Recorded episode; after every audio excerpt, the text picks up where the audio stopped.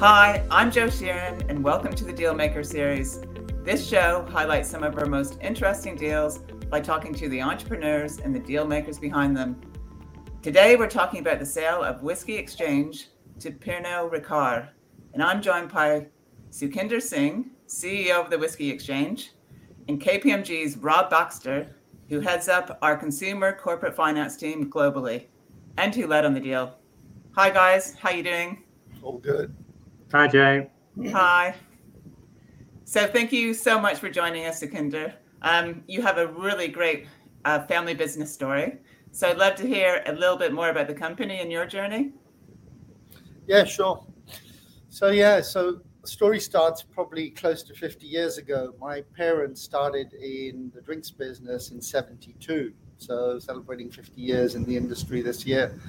Um, they were they what we believe is they were the first Indians to uh, get a liquor license in the UK, purely by accident. It wasn't planned. It was it was just someone pushed them into it, and they thought, okay, it's an opportunity. Let's try it.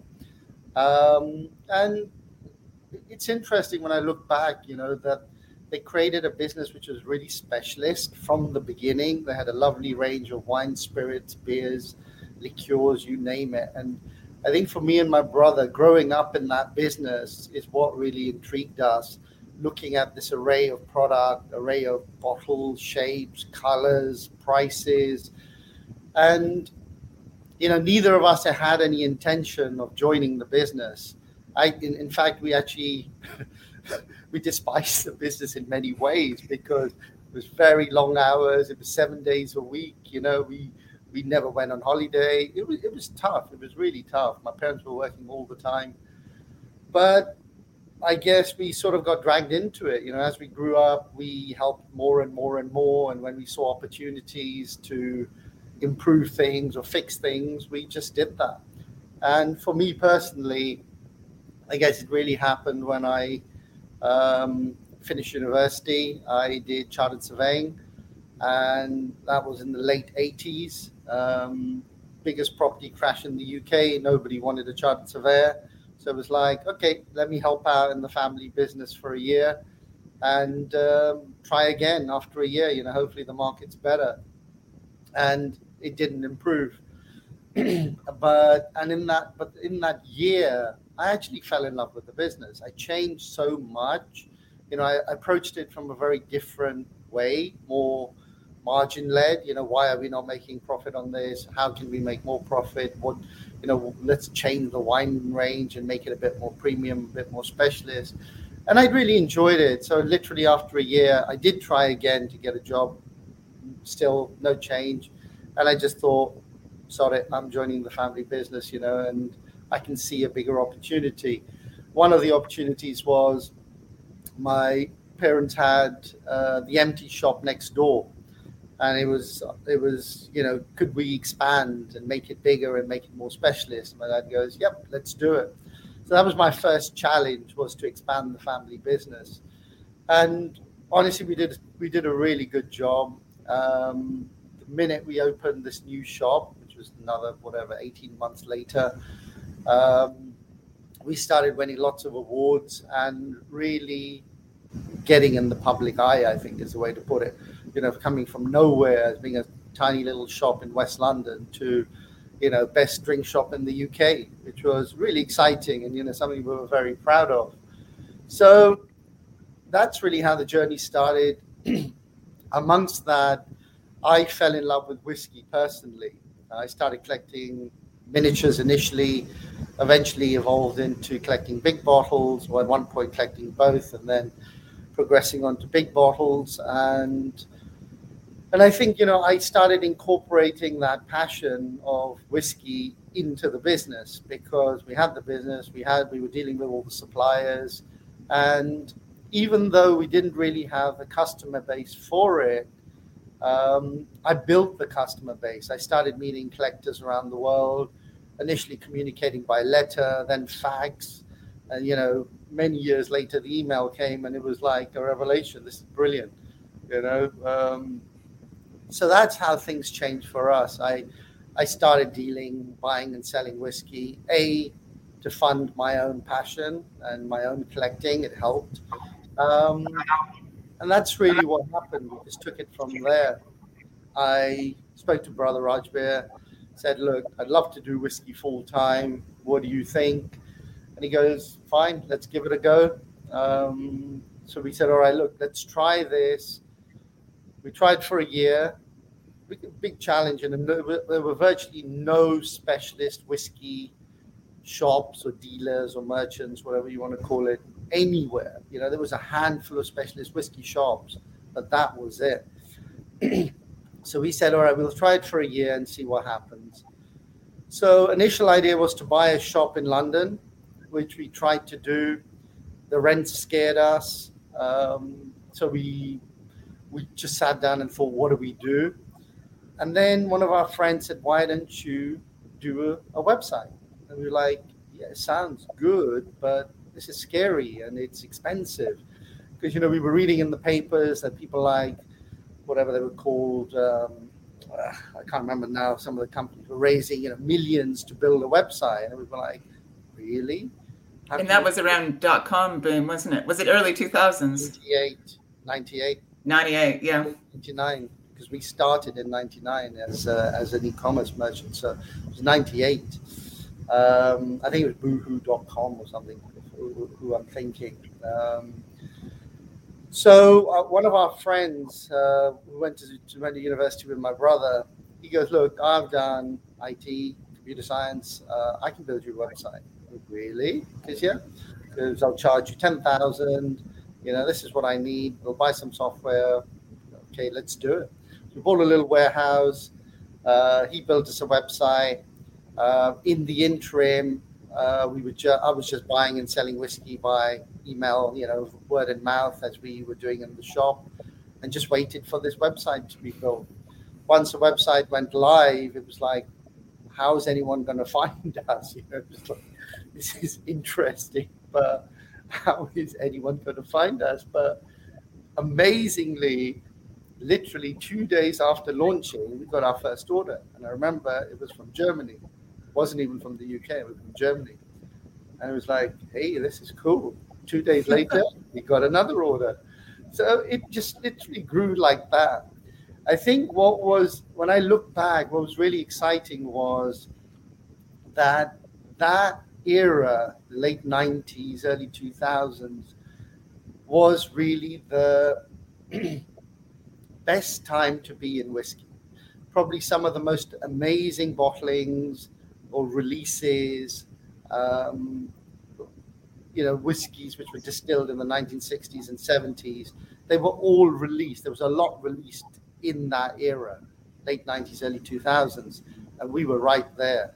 We were just lapping it up. You know, we were taking 50% of everything that was released, and we had these customers all around the world who were hungry for this stuff. And that's really how it started. And we just grew and grew and grew. Then we added mixed spirits because first we were doing whiskey only, and we missed mixed spirits. You know, we were doing mixed spirits in, in the shop. We were doing gin, vodka, cognac, rum. We felt that no one was doing um, a good job on that, so let's incorporate that into the business. So we brought that in. Then uh, we started getting calls from the on trade, from hotels, bars, restaurants, saying hey, we've saw, we've seen your website. You've got an amazing selection.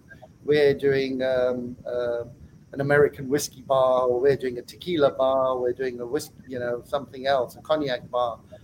Would you supply to us? Can we buy from you on a, uh, on a wholesale basis? We were like, yeah, why not? So initially it was word and mouth again. People would just phone us. We would go. My brother would go and deliver in the van himself. I think the nice part is that when we started in 99 there was just two of us literally we did everything we answered the phones we took the parcels to the post office we did the ordering we did the uh, uh, unpacking and putting the bottles on the shelves you know it was every single element wow and a year later we brought on one more person and then slowly we just you know grew brought in a little packing team and this and that so i think it was a very nice journey and I think you know, in hindsight, we did the right thing because uh, we did what we really enjoyed. You know, it's been really challenging. We worked very, very long hours. You know, again, six, seven days a week, even though we didn't have to, because I was like obsessed with getting website right and making sure we can find more stock and trying to see how we can grow the business. So that's really how it is. And you know, now 20 plus years later, here we are. You know, we are probably the most specialist um, one of the things we pride ourselves on is old and rare whiskies and spirits, um, which you can refer to similar to being like um, antique and like um, fine wine market, where you know we buy and sell old and rare bottles from early 1900s, 1950s, 1960s, and we were really the first dealer of whiskey you know today you read in the paper every day whiskey is on fire whiskey is the best investment in sliced bread. It's just, you know, better than gold, better than the stock market, better than wine. You know, we look back and say we actually helped create that because we were the first. You know, Amazing. that's exactly what we did. We we got new product in, we kept back a little proportion, 5 10% of the stock, sold everything else, and then drip fed out, you know, over the next five to 10 years when we felt the time was right. Um, we helped grow the market. We spoke to people who were collectors. We spoke to people who were drinkers, guided them in the right direction. Then we had we opened our first shop in Vinopolis, um, going back now probably 12, 13, 14 years. I don't remember. And you know, then we started master classes. People were so hungry for education, and you know, we used to put a master class live at 12 o'clock and by five past 12 we sold out and we had another 50 people waiting uh, wow. to come so it was great at the at the time it was really really great i think what was also interesting was the amount of product was controllable you know we could manage the new products that were coming in um, i'd like to say i knew every single whiskey that was coming out and we had tried it and we knew what was there Today, the market is just insane. It's on fire. Um, we get maybe 20, 30, 40 new whiskies a week, you know, and that's even, that's being quite picky and, yeah. you know, quite selective. Um, the market's changed a lot. Yeah. And just what size did you actually grow to then in that 20 years? So in which way? In terms of like employees and that whole uh, side of things. I think it's remember we're doing a lot of different things. So now we've extended an auction. We have three shops. Uh, as I said, we have an on-trade team. So altogether, I'd say we're pro- staff-wise about 150, 160 for that for those businesses. Right. Amazing. Amazing. Yeah, and turnover wise, we're hitting I think just over seventy million, something like that. Brilliant. Uh, yeah. What a, what a great story, Sukhinder. So, you've obviously had this great journey, and at what point did you think, hmm, maybe it's time to sell? In honesty, we weren't looking to sell. Yeah, this has really happened by accident, is what I would say. You know, in the back of our mind, we knew that we we needed to be prepared that you know we couldn't get over emotional and we we had to sell at the right time we knew in the back of our mind that when the timing was right we would look at selling yeah um, but remain in the industry because we love it a lot you know this is what we've been doing since the beginning 22 23 years full time um, so i think i didn't want to leave it but I always knew there'd be there would be a time that you couldn't do everything. You know, we're trying to do a lot of different things, and as I said, still working very very long hours. So w- we would have to digest at some point. So this just really happened. So a number of years ago, probably three or four years ago, um, one of the, the MD of Pernod Ricard UK came to see me and said, "Listen, I love your business and I feel that there is a synergy there. We could do a lot more together. I didn't really understand what he was implying. yeah, happy to talk, you know. And I think he went and spoke to the board and said, look, there's something here. We need to look at it. We need to talk. We should do something. And I think nothing happened for a few years because they were busy as well in their own ways. And then all of a sudden, about a year and a half ago, um, got a call saying we would love to talk to you. And you know, I got the gist that they were interested to buy, and I said, look, I'm really sorry, I'm not interested to sell. They were persistent. Please, can we at least talk? And I was like, we okay, fine, let's talk because you know they're my key supplier. I have to talk to them. And they were like, let's look at some sort of partnership. Let's look at some sort of uh, joint venture. We'd like to invest in you. Uh, we, we feel these are the merits, this, that, the other. I think I had a lot of concerns in my mind with, you know, how would it work? You know, could a drinks company run an e-commerce website which sells other people's products and try and keep the independence. You know, it's quite there's a lot of questions there. Uh, how would they treat staff, etc., etc. So we addressed everything. I told them all my concerns, and I guess in our conversations over time, they literally addressed everything and said, you know, we we understand all these things. We're very conscious of it. Uh, this is our aim. This is our goal. But we need your help we need your team's help. You know, we don't want to change anything. Uh, you will remain an independent company. And so it just really happened from there.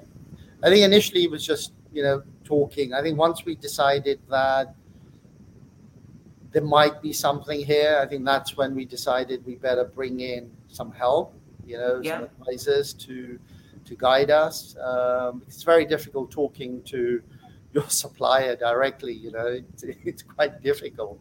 Um, and I was also conscious, you know, how other companies in the industry would react, um, or was there an opportunity to talk to other companies in the industry? We didn't want to, you know, close ourselves in with one company and then realize there was a much bigger opportunity somewhere else. So I think that's when we decided to look for advisors and ended up with. Uh, Rob and his team at KPMG.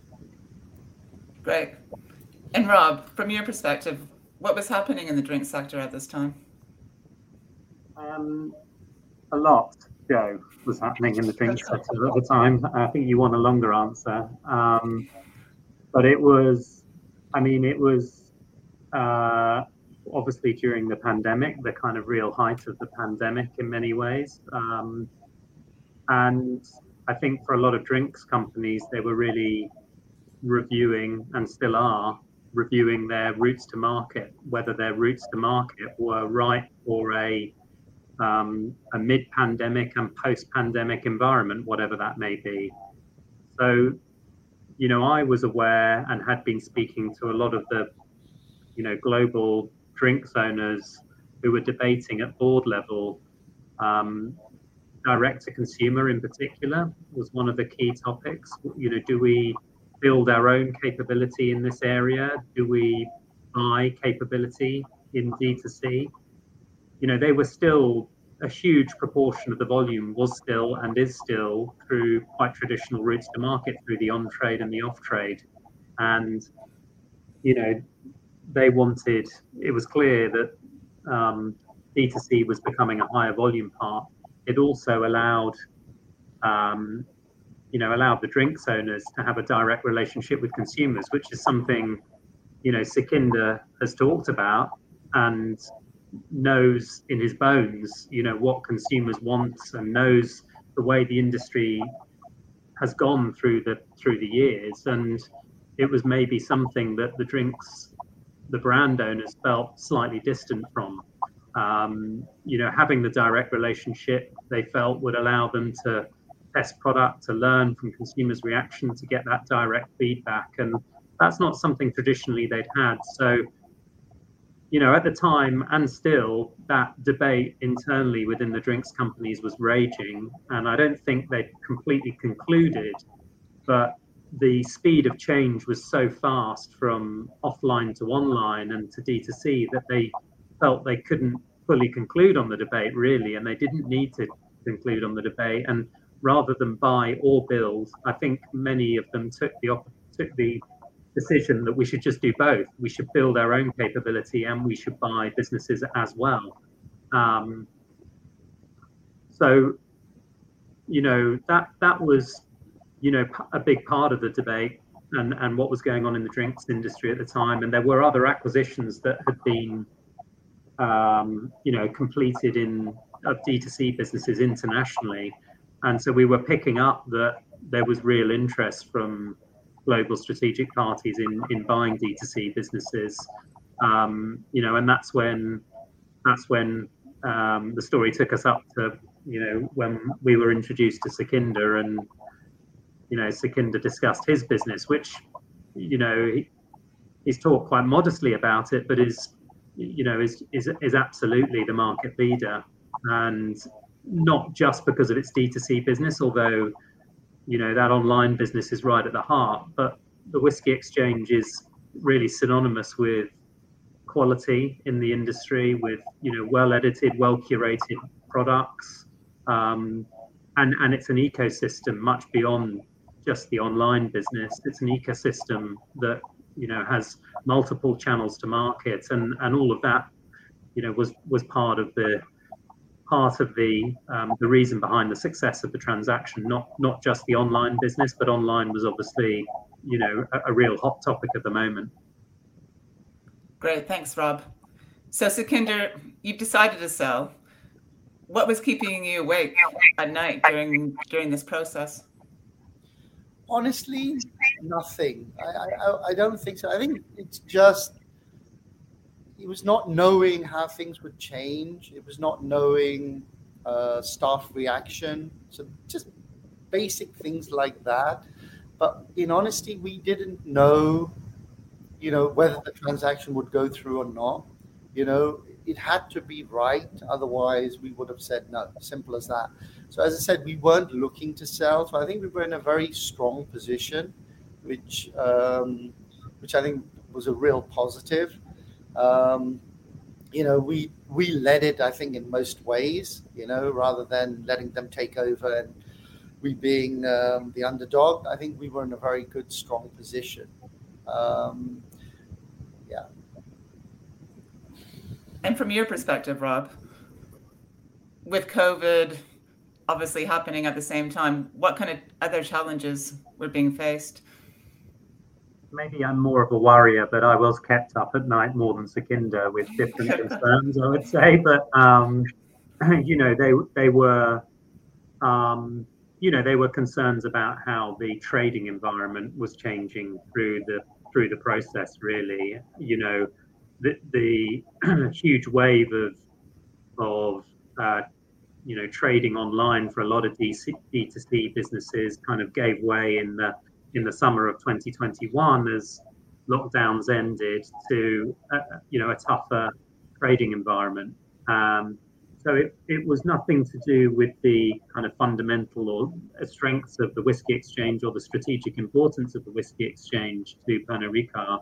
It was more to do with would you know the you know day to day trading, week by week, monthly trading hold up um, to, to the extent that it kept the show on the road, if you like, in the transaction. And thankfully, you know, the business traded well uh, all throughout the transaction period, which is, you know, pretty important. Um, so, I, you know, there there were challenges. There's always bumps in the road through these transaction processes, but you know, um, Sukhinder has, you know, I guess fostered a really open, collaborative style, and you know, appreciates the challenge, I would say, um, likes to have the debate. And so there were course corrections that, you know, ended up meaning that the, the you know, the bumps in the road didn't become bigger bumps. You know, they, we, we course corrected as we went and made quite quick decisions through the transaction process. So I'd agree generally with Sukhinder. There wasn't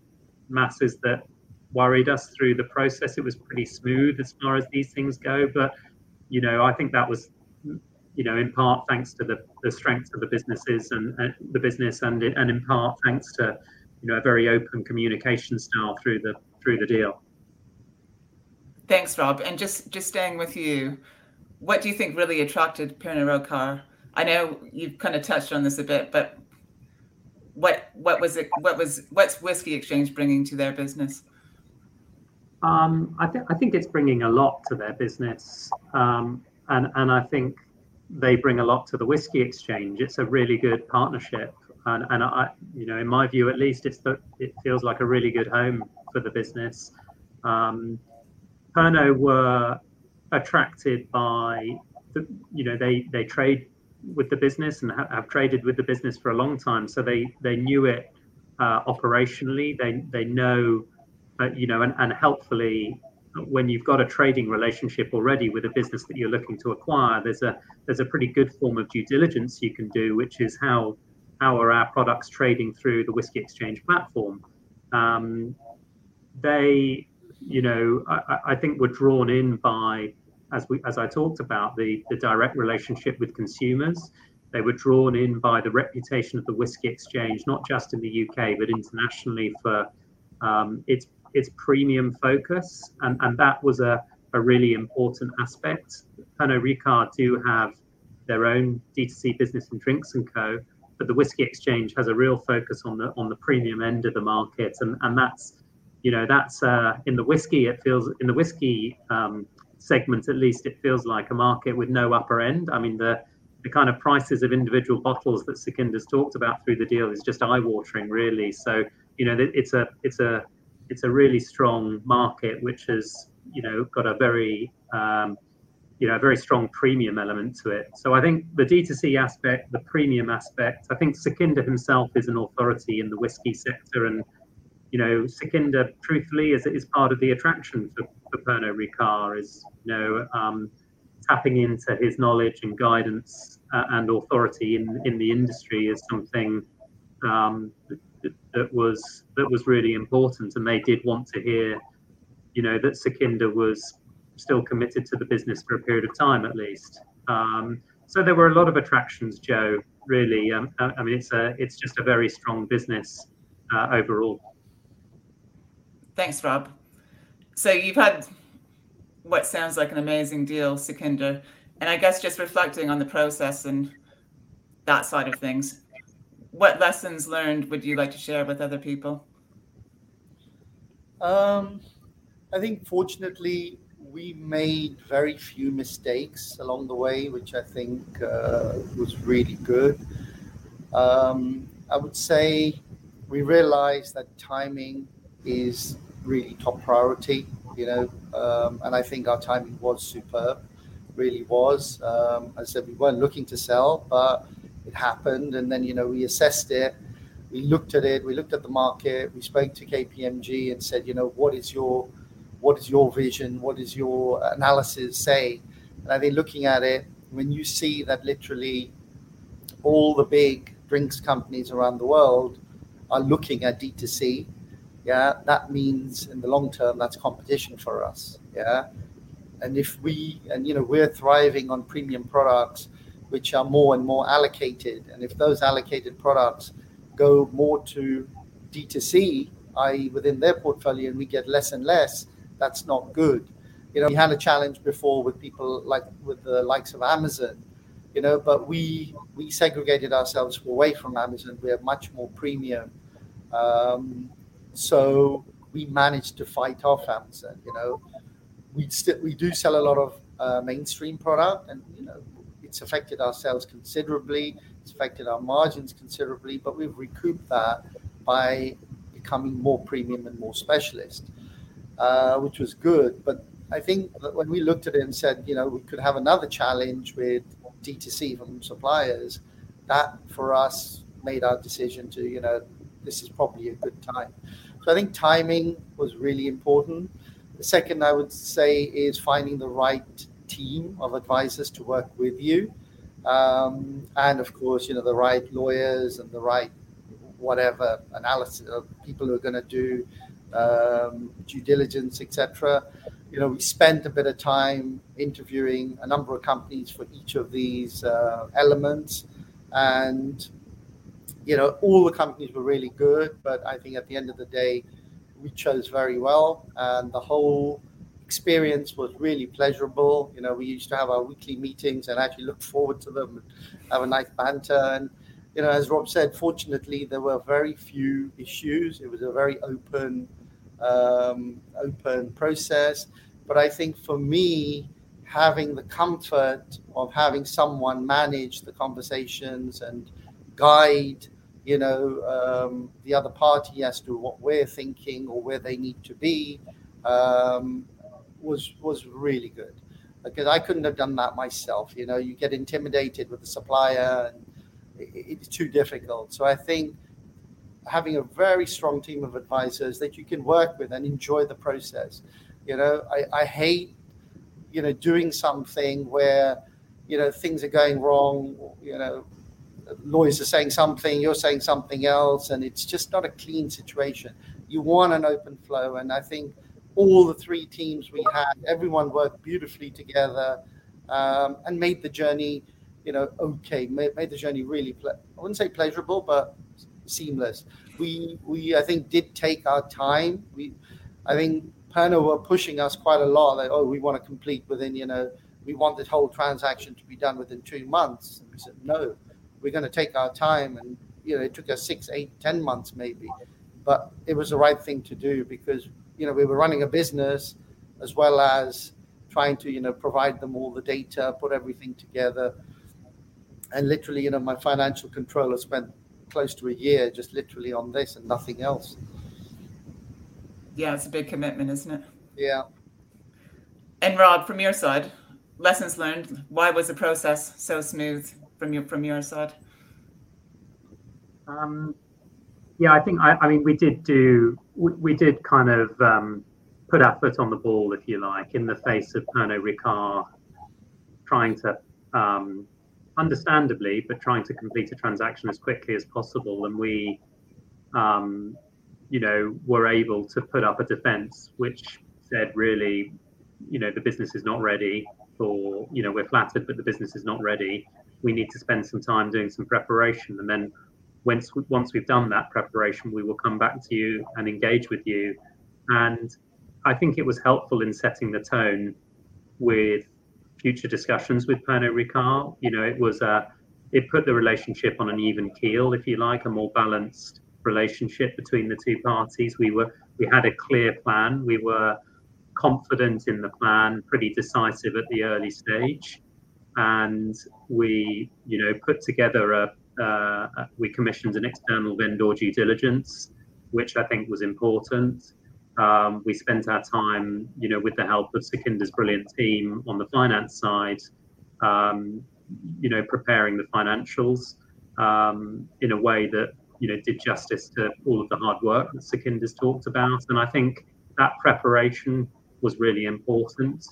Um, and, and we knew there was a negotiation coming. We knew there was a you know some tough discussions to be had, and you know my role was slightly as the as the bad cop, um, you know, in in leading some of those negotiations with the client, but it was necessary to shield Sukhinder from um, you know from those tough discussions because he had um, an ongoing relationship with you know a, a long relationship in the past and hopefully a long relationship in the future with with Pernod Ricard as well, and so it would have been impossible really um, for Sukhinder to do that. So I think that that that negotiation was tough at times, and we, you know, we we didn't always get on brilliantly with with Pernod through the process, but we we concluded as friends, and you know, we reached a stage where.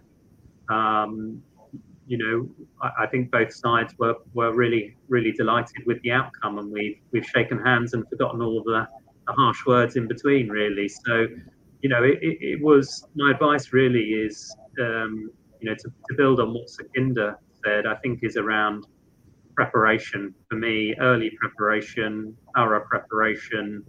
Um, you know, was was really important in speeding up the back end of the deal and getting something closed really quickly. Um, so, yeah, it, it's a pretty boring bit of recommendation and something you'd expect from an advisor, but, but, but advanced preparation was really important in this case.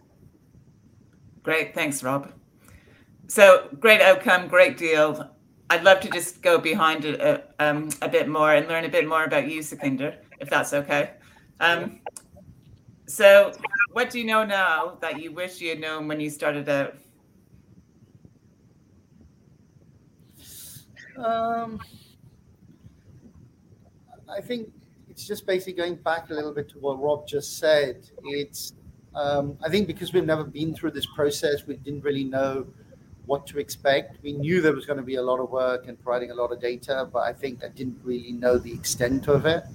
Um, fortunately, we had very good um, records. You know, we were completely tip top. You know, everything was right because we weren't ready or we weren't looking to sell, there was an element of company restructure which we had to do as alongside the sale.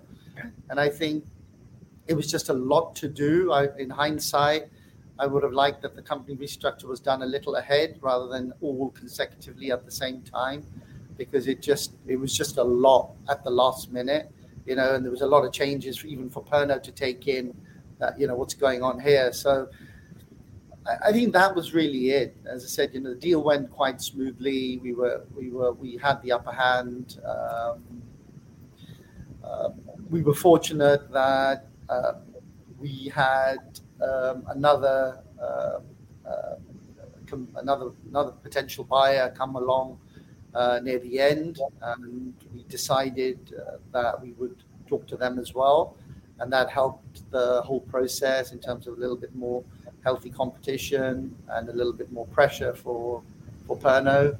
So everything worked. I, I think no nothing I would say extra on top of that. It was just, you know, we took our time. I think we had to because we had a lot to do. Great, thanks, Sukhinder. So in in your career, who's been most influential? Wow. Um, I think the way I look at it is one regret I have is never ever going out and working for a business or a company. So, you know, I started straight in my family business and not understanding fully, you know, how to grow a company, um, you know, structures within a company, how things should fall, how reporting should be done, management should be done. I think it's been a learning curve which we've learned ourselves and by bringing good people into the team um, and learning off them and helping them, you know, uh, bring structure, a bit more structure. Um, I think for me, you know, we got to a point in the business where, you know, I guess being a family business and starting it ourselves, we're a little bit too hands on, which is a very typical family business scenario. I was always mindful of that, and I always used to look up to, I guess, you know, the bigger businesses to say, well, they can run global uh, corporations and global businesses, so why can't we? So I was always trying to sort of, you know, bring good people in and and and um, just improve the structures. But in hindsight, um, could have done that more, you know. Um, found that I'm just doing too much. Both of us, me and my brother and myself, we just do a lot. So I think now, you know, we have to change that because, you know, we've got a handover period. We need to make sure we leave the business in really good hands. So uh, there's no one in specific, I would say. You know, there's people I've met in the business in different fields. Um, I'm really a whiskey guy, so you know I looked up to people who are who are really good at whiskey in terms of great palate and how they approach things. Could be a bartender in Japan. It could be, you know, a marketing director, which I've learned a lot from. So it's just lots of different people uh, that you learn bits and pieces from. And you know, we're still friends, even though they're they're not involved in um, our business in a direct way anymore. But you know, we still talk. We're still friends, and I think that's really important and really good. Thanks, Sukhinder. So, just building on that whole of recommendations of whiskey, but it doesn't have to be whiskey. What's your most recent spirit discovery that is worth sharing? That's a very difficult question. You have to remember we're getting in 40, 50 new products a week, and we're we're getting you know samples from casks to select to do our own bottling. So we're looking for really interesting stuff all the time. Uh, so I can't tell you a whiskey as such. Um, I think for us, sometimes it's the non-whiskey which is more interesting, you know, and helping grow, let's say, the rum category, the cognac category, and still discovering, you know, these small uh, domains or a new distillery you set up a few years ago. Um, when someone new sets up, I always take it with a pinch of salt because you can't judge someone just just because they built something beautiful or they're a nice person. You know, creating good liquid is an art. You know, um, everyone can produce okay whiskey or okay spirits, but creating something which is pretty special, pretty good, is is really quite tough.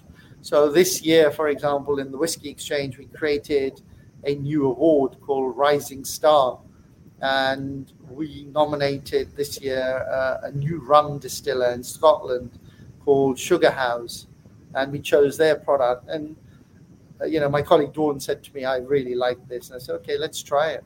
And honestly, very surprised, very very surprised, very pleased. So that's for me something a bit different. Um, there's too many.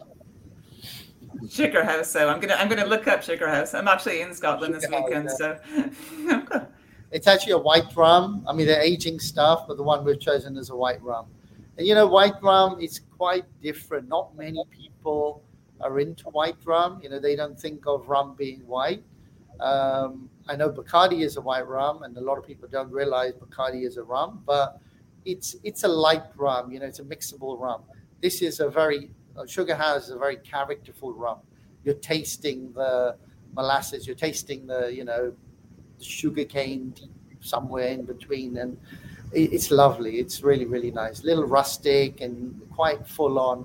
But what we like in spirits is flavor. You know, we want to taste the bigger the flavor, the more interesting the flavor, the better. But of course, it needs to be clean and balanced. Yeah. And what about you, Rob? Have you discovered any spirits of light? Um, after we completed the deal, Sukhinder was kind enough to invite us to the whiskey show, which um, he, he runs and, and, and hosted us there. And um, I, I can honestly say that that was the same day as the London Marathon was going on. And so the satisfaction of sipping whiskey whilst watching uh, marathon runners on about mile 20 overlooking the marathon route was was huge and um, I'm, I'm, not sure by the end of it i think my palate was a bit scrambled um, but there was some fantastic non um, some new world whiskies if you like from canada ireland that we tried so I would um, struggle to pick out one. My memory of the day is still quite good, but I would struggle to pick out one that, that stood out. But they were all fantastic. Great, thanks. So we're just coming to a close, and I just wondered if both of you just have some advice for future sellers. I think from my side, as said, um, I think your company needs to be, you know, your books need to be clean because that's really what it's about. There's a lot of due diligence to do. So I think that's important. The timing, the right team, advisors. For me, that's really it, those three. And you, Rob? Probably. I mean, I, I, guess, you know, I've, I've, given my slightly boring, do, let's do the preparation um, advice and don't underestimate the level of preparation. But I, but I would say, you know, drawing on what Sukhinder said, don't be daunted by the process. You know, it's something really to lean into and, and try and enjoy it as you go. Um, it, you know, it, it, it's obviously a huge step for anybody to undertake decisions to sell their business, but but it is also something to be enjoyed and to help you look forward to you know the next few years of your life. So uh, you know if you can enjoy it, I would say you know try and enjoy the process. Thanks, Rob. And just as we close, Sukhinder, I know you've got some pretty exciting plans going forward. I just didn't know if you wanted to share a couple of things with us on that side. Yeah, sure. Um, I mean, look, there's still a lot to do. You know, we have a two-year tie-in. We've still got targets to achieve. So, as I said, you know, we've been very hands-on. So first, it's really you know building a, a good team around us to be able to take over. So that's going to take a lot of our time. But I think to look forward to, uh, we're building a distillery in Scotland. Uh, we're trying to grow our own brands. You know, we're building that team now um, to strengthen it and look forward to the distillery. You know, distillery is just they've just started building as of a couple of months ago. So it, it's it's really good. We've got a really good team again in place, great project manager, advisor. Um, you know, learning something new every day. It's all well saying I know a lot about whiskey, but actually, um, production is a completely different beast. You know, than just trying good liquid and choosing a great cask. It's a completely, completely different thing. So a lot of learnings, and again, we've taken our time. This this they started literally six, seven years ago. We've taken our time finding the site. We've had some problems with uh, water source, um, so we took our time there. And now we're taking our time on the plant, on everything, just you know what we want. It's it's interesting because previously when we used to go on distillery trips, it was more about oh, it's beautiful. Let's try the whiskey and let's pick up some cars and let's look at this. But now when we go our mindset is very different. You know, we're looking at, oh, what, how do you produce? What's your fermentation? How long is your fermentation? What, you know, how do you cut your spirit? And all these other geeky uh, questions, which before we never used to ask. So, yeah, it, it's interesting. I think we're looking forward to it. Um, it should be good fun. Yeah, sounds amazing. What's what's the name of the distillery? Can you share that? Um, I can't because we haven't decided at the moment. Uh, All right. Okay. Well, we'll keep an eye out for it. But yeah. Yeah, we'll, definitely, definitely. We'll, we'll, decide very soon. Great. Thanks, Sukhinder. Well, that's all we have time for today. And I just want to thank you both so much. That was really fascinating. Um, and thanks, everyone else, for your support to date. And I hope to see you all again soon.